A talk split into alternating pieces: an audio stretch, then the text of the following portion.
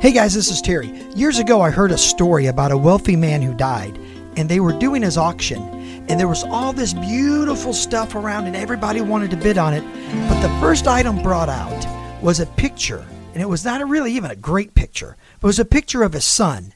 And and as the bidding went on, the bidding went on, and things went on, nobody wanted to bid much of anything for the picture. Then finally, a guy said, I'll give you five bucks.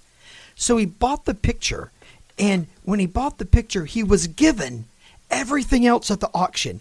And the whole moral of the message was if you love my son, you get my stuff. Now, in Proverbs chapter 3, it says this. In Proverbs chapter, chapter 3, verses 15 and 16, the Bible says this She, talking about wisdom, is more precious than jewels, and nothing you desire can compare with her. Long life is in her right hand, and in her left hand are riches and honor. When you get wisdom, the scripture says, you get it all. So pursue wisdom today. The only place you find it is in God's Word. I hope you'll do it, and guess what?